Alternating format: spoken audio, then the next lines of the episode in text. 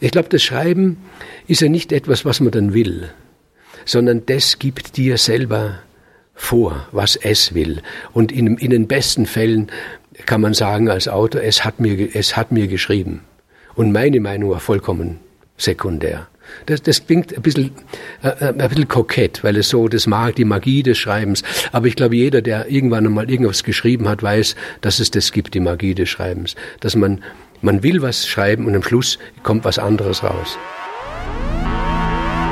You are now entering the danger zone. Literatur kann Ihre Intelligenz fördern und ist gefährlich für Ihre Fantasie.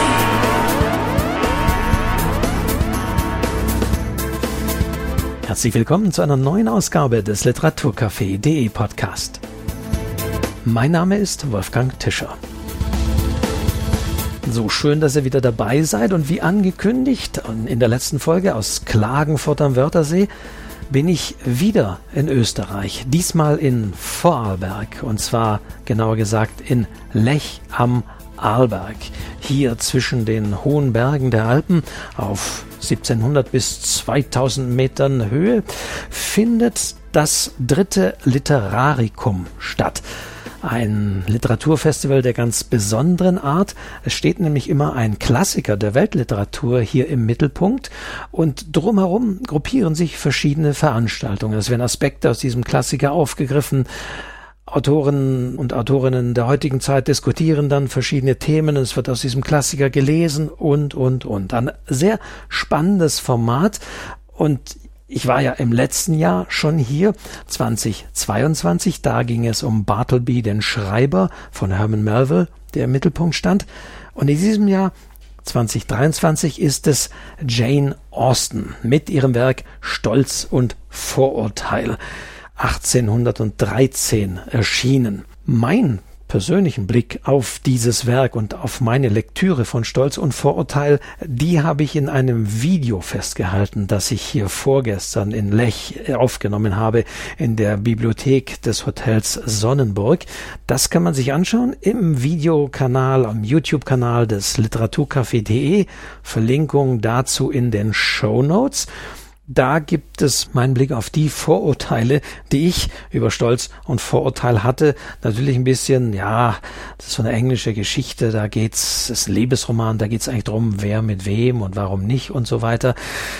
Warum das nicht so ist und warum in diesem Werk durchaus mehr steckt, das erzähle ich eben in diesem Video. Hier in diesem Podcast wird es jetzt in den nächsten Tagen, Wochen die Mitschnitte geben, die Gespräche, die ich geführt habe mit Autorinnen und Autoren, mit einer Übersetzerin vom 13. bis 16. Juli 2023. Die gibt's also bisschen jetzt so zeitversetzt zu hören.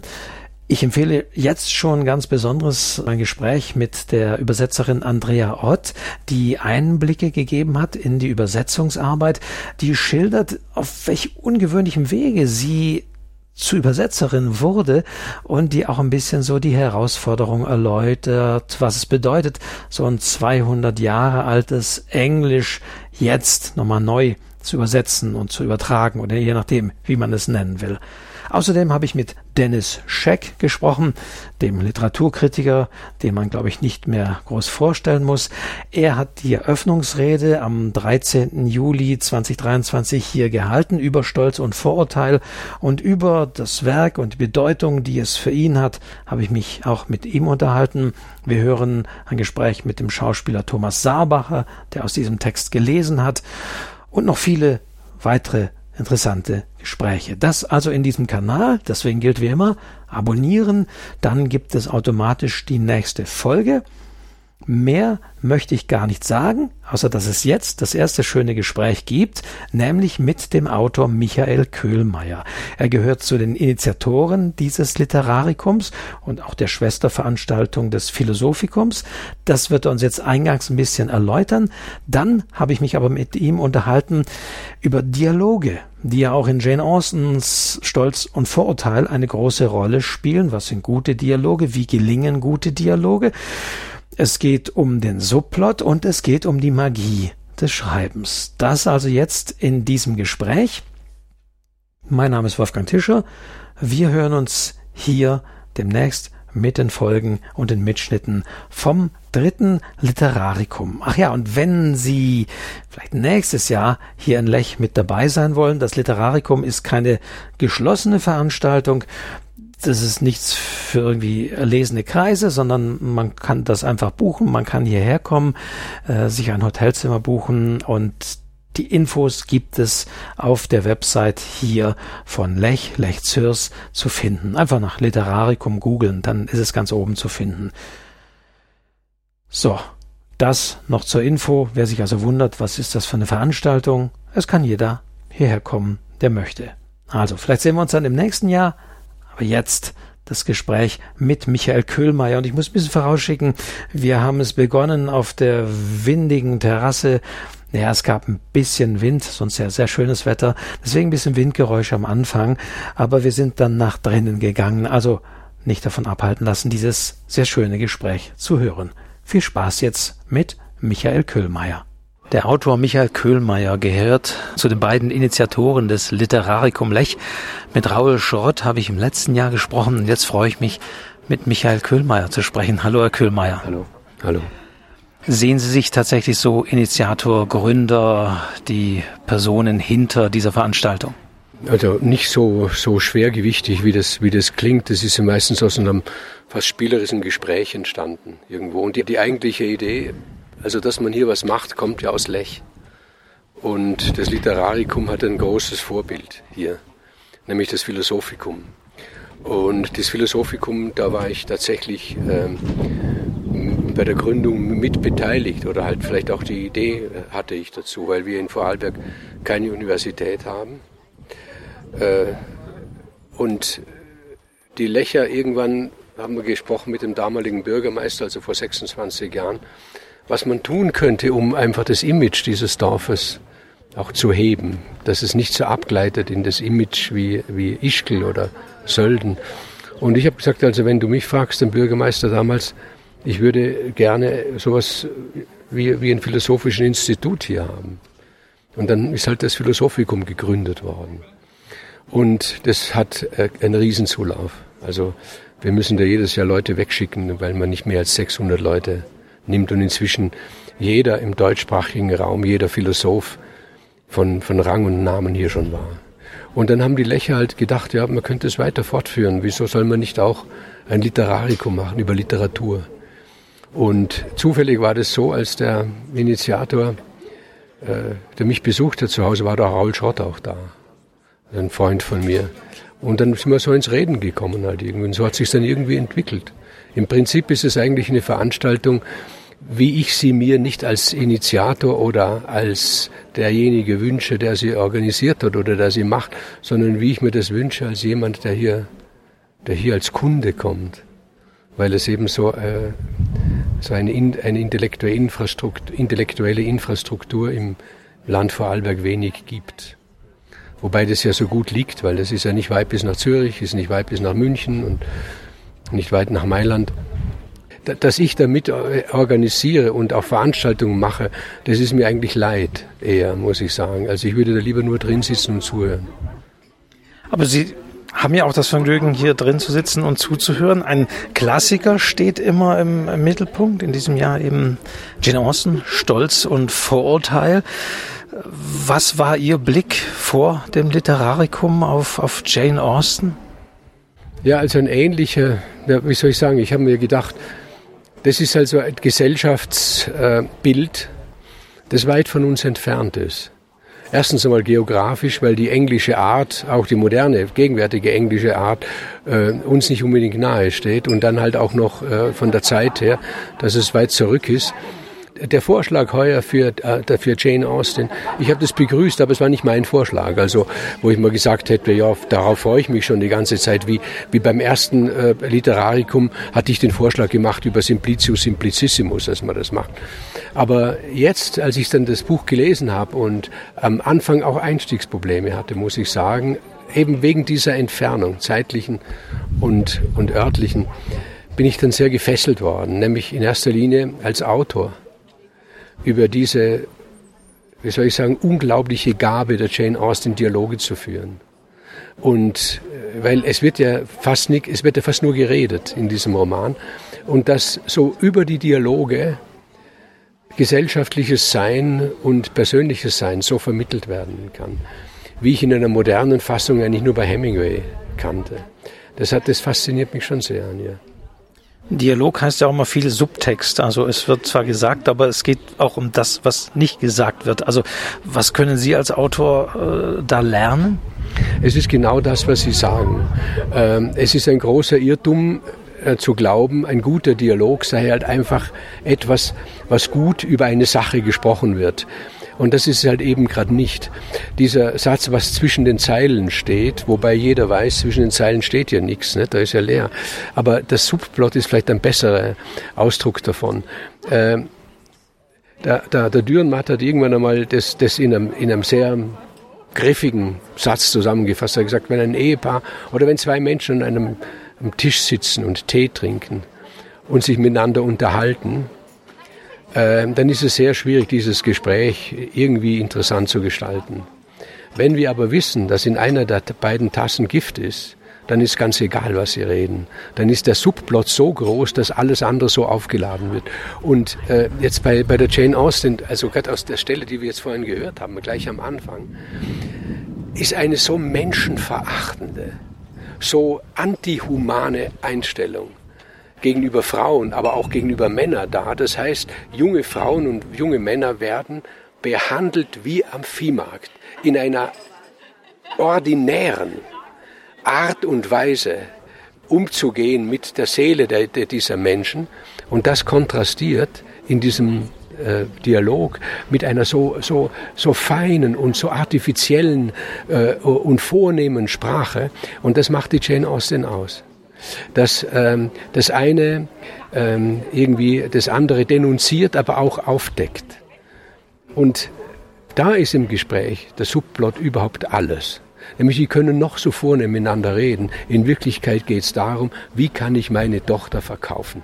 Prostitution ist dagegen eine ehrliche, offene Angelegenheit das, ich, es ist schwer zu suchen, einen Roman, wo das so deutlich wird, aber im Kontrast zu dieser feinen und vornehmen Sprache, wo, wo jemand, wenn er nur ein kleinen Fleckchen von Schlamm am Unterrock hat, schon vollkommen unmöglich ist, weil es alles so fein ist und in Wirklichkeit ist es eine Unmenschlichkeit sondersgleichen. Und wenn man Subplot lernen will als Autor, dann ist es gut, wenn man die Jane Austen nimmt. Es gibt auch äh, äh, Short Stories von Hemingway, wo es so ist, wo man, wenn man sagt, ich nehme nur, oder ganz, ganz berühmt ist, ist natürlich der Tschechow.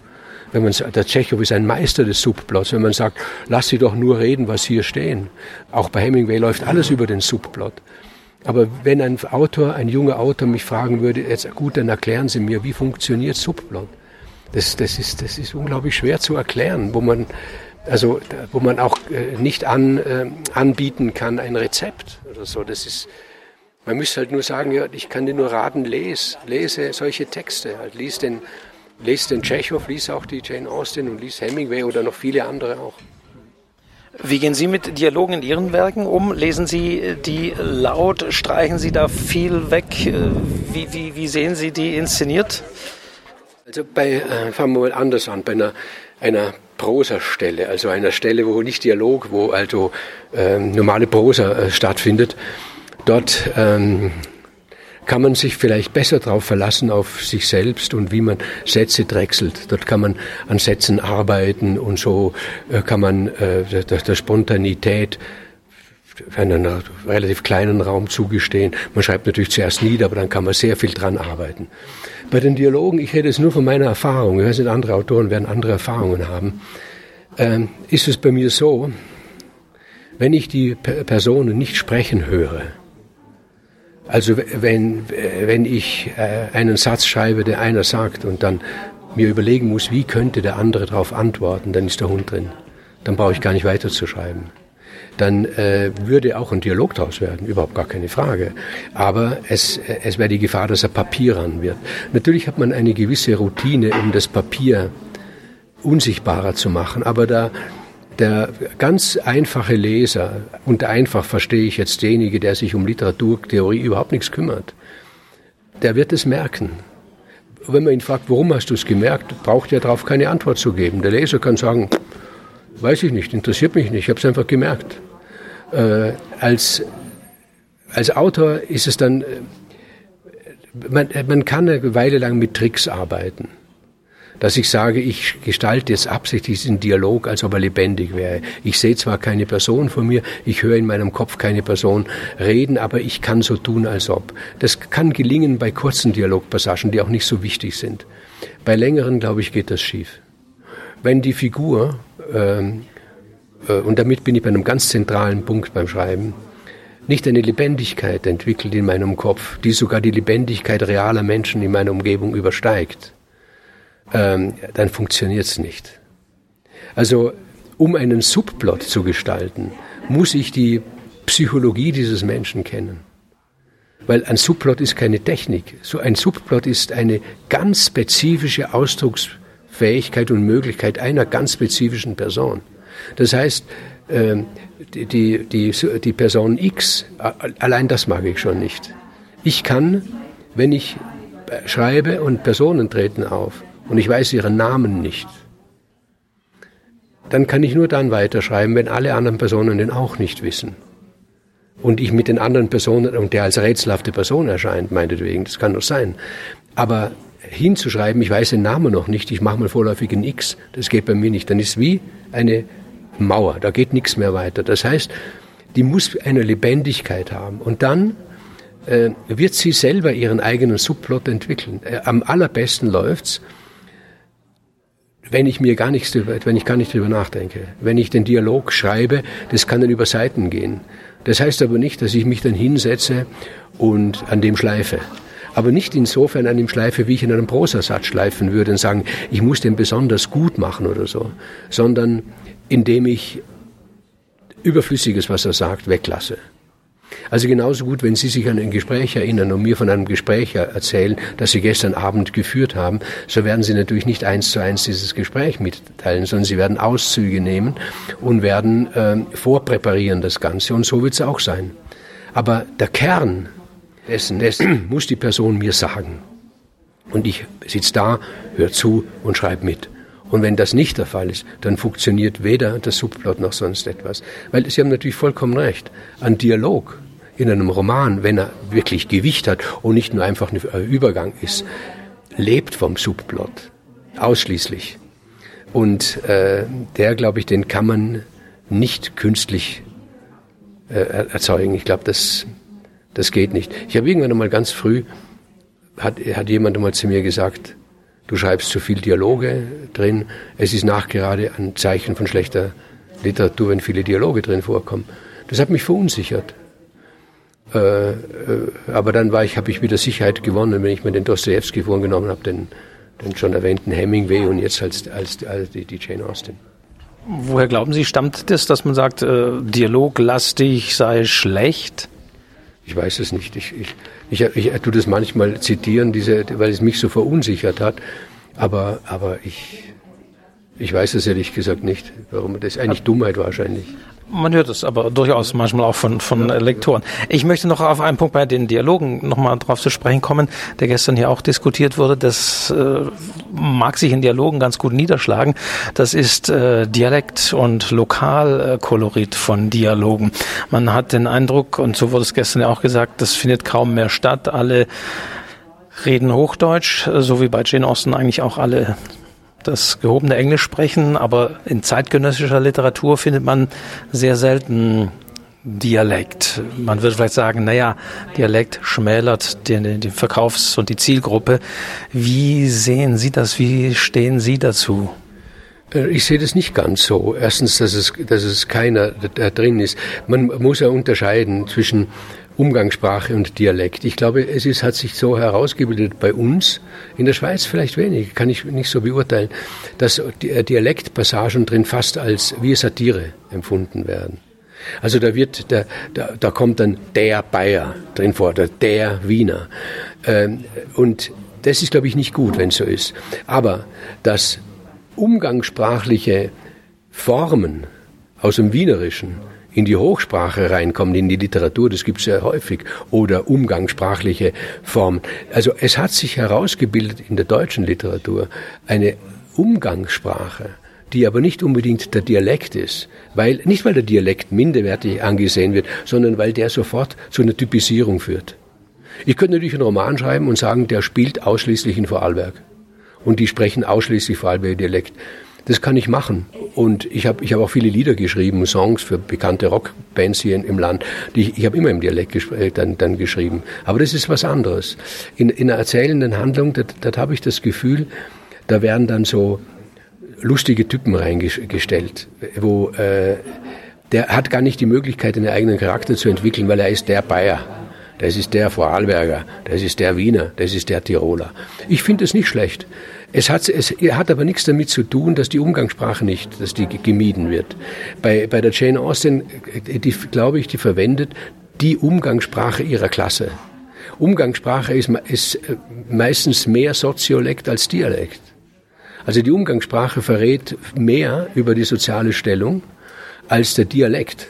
Weil bei uns im Land reden auch die feinsten, die reichsten Leute natürlich im Dialekt. Aber das ist was anderes. Aber sie beherrschen den Soziolekt nicht.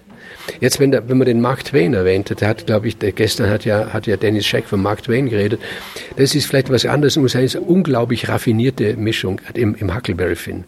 Und zwar überwiegt im Huckleberry Finn der Soziodialekt gegenüber dem Dialekt. Und äh, deshalb ist es auch ein so schwer zu übersetzendes Werk. Ich habe irgendwann mal, ich war befreundet mit, mit, dem, äh, mit dem Hans Wollschläger, der den Ulysses übersetzt hat.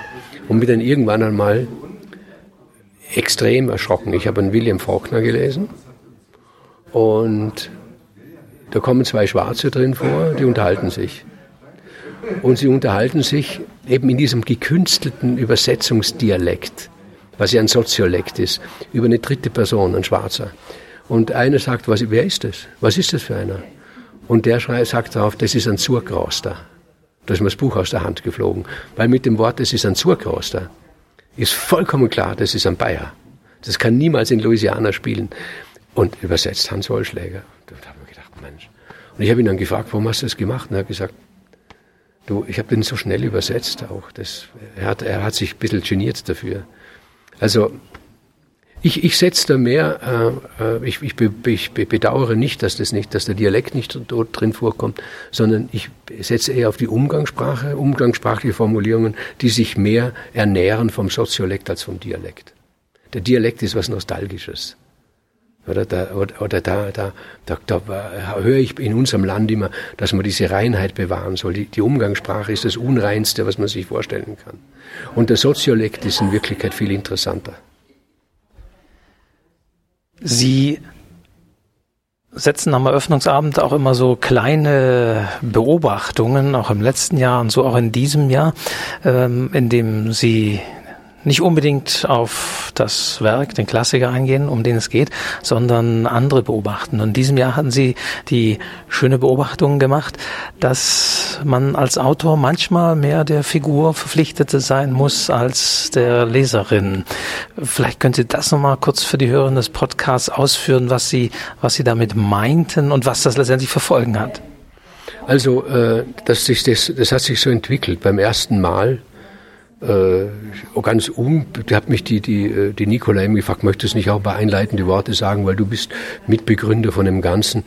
Und dann, dann habe ich halt so über, über meine Begeisterung von Literatur gesprochen, wenn ich mich erinnern kann, glaube ich, über Thomas Mann, wo er in Lotte in Weimar beschreibt, wie, wie der Goethe, wo er mit der Lotte redet, diese Brotkrumen zusammen, auf dem Tisch zusammen, dass mir das so geblieben ist. Und dass der Thomas Mann wie kein anderer oder wie wenig andere äh, Sachen beschreiben kann, als sähe man sie das erste oder das letzte Mal im Leben. Und letztes Jahr dann auch und heuer dann auch. Ich, ich, also ich möchte Sie korrigieren, indem ich nicht sage, manchmal muss der Autor äh, mehr auf seine äh, Person schauen als auf den Leser. Er muss es immer, glaube ich. Und ich glaube, dass der Leser äh, oder die Leserin ihn durch Missachtung bestraft, wenn er das gerade nicht tut. Wenn ich merke beim Lesen, hier macht, tut mir der Autor, mir als Leser einen Gefallen, dann bin ich verstimmt. Das will ich nicht. Ich will nicht, dass der mir einen Gefallen tut. Und äh, er merkt, man merkt ja auch oft, die Trivialliteratur oder die weniger gute Literatur liegt ja auch daran, dass der Autor dem Leser zu viel Gefallen tun will. Wenn ich merke, der Autor liebt seine Figur so sehr, dass er ihn auch verteidigt, wenn er der schlimmste Massenmörder wäre. Weil der Lessing hat es irgendwo geschrieben, wenn eine Figur spricht, er hat aufs Theater gemünzt, dann muss sie für sich recht haben. Und wenn ich mich entschlösse, aus irgendwelchen einen Grund, einen ganz miesen SS-Schergen als meine Hauptperson zu nehmen, dann muss ich ihn lieben. Ansonsten ist es Denunziation. Ansonsten ist es das Vorführen eines, eines, eines Hau den Lukas. Das kann man nicht dulden. Und wenn, wenn, es ist solche Versuche gibt's ja. Wenn ich mich entschlösse, ich habe einen Roman geschrieben über einen Mörder, der hieß der Joel Spazierer, über einen Mörder, einen, einen, einen Betrüger, alles mögliche. Aber ich habe ihn über alles geliebt. Und äh, wenn eben ähm, in dem Beispiel, was ich genannt habe, dass der Dostoevsky und Dostojewskis Figuren zu lieben, ist nicht einfach, weil es alles Masochisten sind. Es ist alles, es ist alles psychisch wahnwitzig, ist es. Aber wenn er der Meinung ist, jetzt redet Aljoscha, dann hat er das Recht zu reden. Und der Autor hat nicht das Recht zu sagen, und er redete einfach so weiter. Das ist ein Verrat an der Figur. Äh, als Leser ist mir das extrem auf die Nerven gefallen. Ich glaube auch, ich habe mit dem Dennis Scheck hinterher geredet. Beim Dostoevsky, Sie könnten ein Drittel rausstreichen, bei allen Romanen. Sie würden nichts merken. Aber vielleicht geht es dann auf Kosten dessen, dass Sie eben nicht am Tisch sitzen mit dem Aljoscha.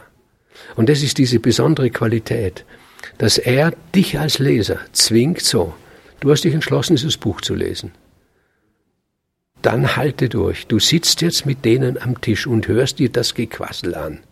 Aber aus dem Gequassel ergibt sich dieser Charakter. Und der ist halt so. Meine Aufgabe als Autor ist es nicht, dir lauter eloquente Typen vorzulegen, sondern Leute, wie es gibt. Und das ist eine, das verdanken wir auch dem Dostoevsky, dass er das so durchhält und zu dir sagt, im Grunde genommen ist mir dein Urteil zweitrangig, sondern mir ist wichtig, ob ich in meiner Liebe meiner Figur gerecht werde. Das ist eines Dostoevsky, aber kann sich heutzutage ein Autor das noch leisten? Muss er sich da nicht anhören vom Lektorat? Oh, da sind aber die Leser weg. Ah, da ist es aber schwer zugänglich. Ah, da werden wir äh, Leute, Leute verlieren. Streich das mal lieber raus. Das ist eine zu lange Passage, die ist langweilig. Es heißt ja nicht, also äh, wenn, wenn das jetzt, was ich vorhin gesagt habe, das Plädoyer für die, für die Figur äh, äh, gleichzeitig ähm, ein, wie soll man sagen, eine Apologie ist für die Langweiligkeit. Es kann ja trotzdem einer die Figur äh, äh, äh, lieben und das alles einhalten und trotzdem furchtbar langweilige Romane schreiben. Das, das meine ich nicht.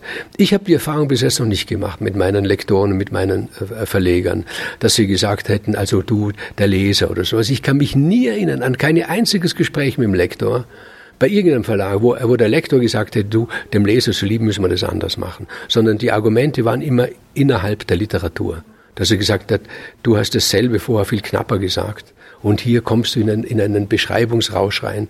Das, das, das, das hat mich als Leser gestört oder das, das will ich nicht haben oder so. Oder, aber, aber nicht, nicht mal gesagt hat, ja, du hör mal zu, mir an sich gefällt's schon. Ich, ab dem Augenblick, ganz wurscht, was man macht, wenn man sagt, ich würde ja schon, aber die Leser, und dort schwingt in Klammer mit, die dummen Leser, die verstehen das nicht, ab dort geht's abwärts. Dann ist man auf der eingeseiften Bahn nach unten, dann ist es weg. Ich habe diese Erfahrung nie gemacht. Ich habe sie nie gemacht. Ich habe eher die Erfahrung gemacht, dass ein Lektor mir zugesprochen hat, äh, das, es sei dort radikaler und weniger rücksichtsvoll. Das heißt, Sie sehen jetzt keinen Trend, dass man immer mehr sich doch konzentriert auf das, was sich wirtschaftlich trägt, womit die Verlage auch verkaufen? Doch, das tue ich schon, aber nicht während des Schreibens. Wenn das Buch fertig ist äh, und niemand mehr an mich herantritt und sagt, du musst aufgrund des Geldverdienens das Buch anders machen, dann bin ich natürlich sehr daran interessiert und sage, Menschenskind tut was dafür oder das hier und sowas, aber nicht in dem Sinne äh, streicht an dem, an, dem, an dem Produkt herum. Das Produkt habe ich gemacht. Wenn, dem, wenn das jemand nicht will, dann kann ich nichts ändern. Aber wenn es jemand will, dann soll man ihm das Wollen erleichtern. Also, dass er weiß, dass es diesen Roman gibt. Aber wenn, wenn die Verkaufsüberlegung ins Schreiben einfließt, dann ist der Hund mit drin, sage ich grundsätzlich, obwohl ich weiß, es gibt Autoren, bei denen das nicht der Fall ist. Der Balzac, habe ich mir sagen lassen, war ausschließlich nur am Geldverdienen interessiert. Aber ich weiß nicht, ob auch beim Schreiben daran interessiert war. Ich glaube, das Schreiben ist ja nicht etwas, was man dann will, sondern das gibt dir selber vor, was es will.